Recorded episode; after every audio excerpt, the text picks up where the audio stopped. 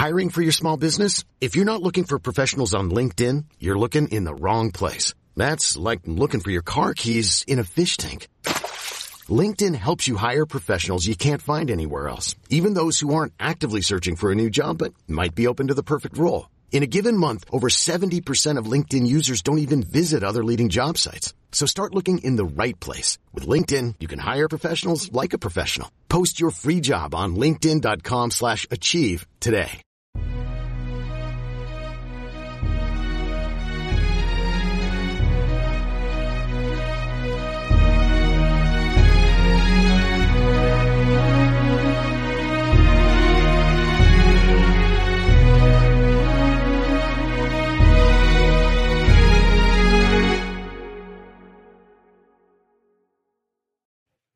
Tutti e benvenuti al 51esimo episodio di Pillole di Scienza.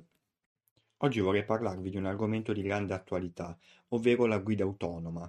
In particolare vorrei spiegarvi di cosa si tratta, perché ci sono tanti aspetti che sono davvero poco noti, e qual è lo stato dell'arte, sia a livello tecnico che a livello normativo. Ma andiamo con ordine. Per guida autonoma si intende un insieme di meccanismi che fanno sì che un veicolo si guidi da sé Ovviamente come potrete immaginare ci sono tantissime sfumature nel mezzo, perché tra una vettura senza nessun sistema di assistenza alla guida ed una che ne ha 30 ce ne passa. Quindi bisogna capire bene di che cosa si tratta. In particolare sono stati categorizzati sei diversi livelli di guida autonoma. Vediamoli insieme uno per uno.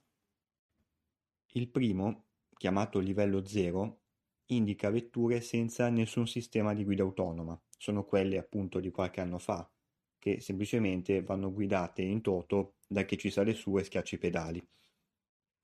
Con la guida autonoma di livello 1 invece, il guidatore mantiene la totale autonomia nel senso che è lui e solo lui a guidare il veicolo, però è supportato da alcuni indicatori elettronici che lo avvisano di situazioni di pericolo o comunque a cui è meglio prestare attenzione, come ad esempio un veicolo molto vicino, da cui è meglio tenere una certa distanza e quant'altro.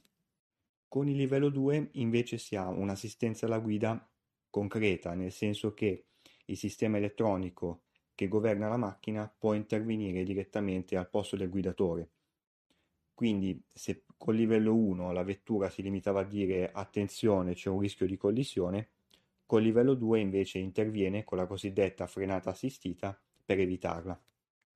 Anche lo sterzo col livello 2 può essere parzialmente gestito in maniera automatizzata, soprattutto per evitare lo sbandamento, quindi quando una vettura passa da una corsia all'altra in modo anomalo, ad esempio senza eh, mettere la freccia, il sistema antisbandamento può agire sullo sterzo per riportare la vettura nella carreggiata correttamente. Ma il vero spartiacque è il livello 3, in questo caso, in contesti ordinari abbastanza standard, come può essere l'autostrada, il veicolo va completamente da solo, quindi mantiene una certa velocità e direzione, opera sorpassi, insomma, la macchina va da sé. Il guidatore può intervenire, può decidere in ogni momento di passare alla guida manuale, oppure il sistema eh, elettronico della vettura che chiede al guidatore di intervenire per gestire situazioni anomale o di emergenza.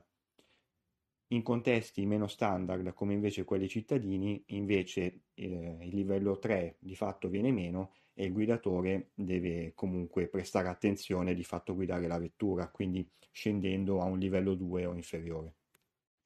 Col livello 4 si ha una sostanziale autonomia totale da parte del veicolo, quindi il guidatore Può intervenire con la guida manuale soltanto se lui a volerlo, ma il veicolo è in grado di gestire qualunque situazione su qualunque tipo di strada.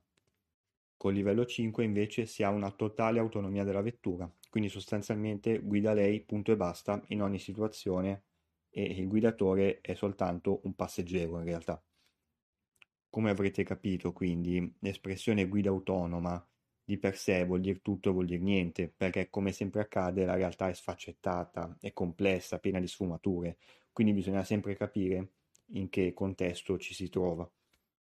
Prima di passare allo stato dell'arte tecnico e formativo, volevo affrontare con voi un'altra questione di natura più etica.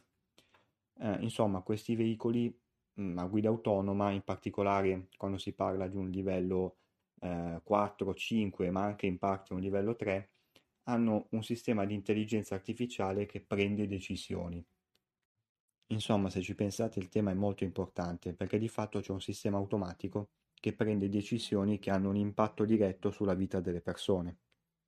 Un tamponamento o peggio che avviene con vetture non a guida autonoma può essere dato dalla distrazione di uno o entrambi i guidatori, eh, invece in futuro si andrà verso incidenti in cui il tutto è successo per colpa dell'algoritmo che gestiva la macchina.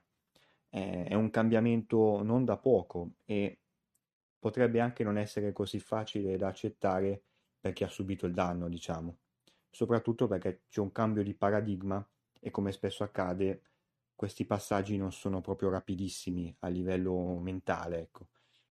Se fate una ricerca su internet troverete già vari casi di incidenti, molti dei quali abbastanza controversi proprio per i motivi che vi ho appena detto.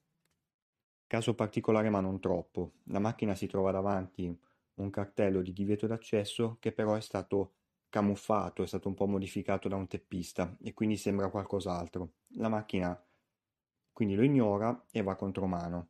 E in questo caso che si fa? Magari un essere umano sarebbe stato abbastanza furbo da capire che in realtà quel cartello era davvero un divieto d'accesso. Eh, magari l'algoritmo di intelligenza artificiale che utilizza la macchina eh, non è stato sufficientemente allenato per uh, scovare, diciamo, cartelli camuffati. Um, sull'allenamento di un sistema di intelligenza artificiale vi invito a seguire l'episodio Intelligenza artificiale a proposito. Quindi, come capite, c'è una miriade uh, di, di, cas- di, casi diversi da gestire, mm, quindi um, casistiche magari nuove che si scoprono nel mentre e che possono portare a situazioni spiacevoli. Ma la verità è che questo è il futuro e come sempre accade che prima o poi eh, tutto questo sarà la normalità. Quindi si tratta soltanto di abituare il mondo a un cambiamento comunque molto ma molto grande. Passando all'aspetto normativo, il 14 luglio 2022 eh, l'Europa ha modificato una norma e quindi di fatto ha liberalizzato l'ingresso di veicoli di guida autonoma di tutti i livelli sulle strade del vecchio continente. Come sempre, un conto è l'Europa e un altro sono i singoli stati che si devono via via adeguare con i loro tempi. Eh, in Italia al momento non è possibile avere macchine a guida autonoma sopra il livello 2. Per quanto riguarda lo stato dell'arte tecnico, i livelli 4 e 5, come potrete immaginare, sono i più problematici perché sono quelli di fatto più difficili e più sfidanti.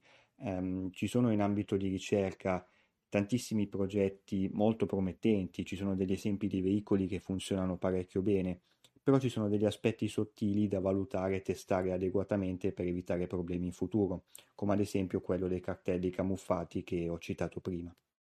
Insomma, come potrete immaginare, un conto è un veicolo sperimentale, un prototipo che viaggia in un ambiente controllato, e un'altra immettere sul mercato un veicolo, consegnarlo al consumatore finale e dirgli vai tranquillo, eh, fatti guidare, tanto funziona tutto perfettamente. Ecco, prima di dire questa cosa bisogna fare come opportuno tutti i test del caso. Per quanto riguarda invece il livello 3, come potrete dedurre con una semplice ricerca su internet, Tante case automobilistiche sono pronte e hanno pianificato il rilascio di una vettura di questo livello. In particolare le case automobilistiche più avanti si stanno muovendo verso il mercato degli Stati Uniti che sembra più reattivo dal punto di vista normativo e quindi il livello 3 potrebbe essere accettato prima là rispetto all'Europa. Insomma, ci attende un futuro molto interessante anche su questo ambito. Diciamo che in generale non ci si annoia e, ed è meglio così. Bene, anche questo episodio di Pillole di Scienza termina qui e vi aspetto come sempre numerosi per il prossimo. Ciao e a presto.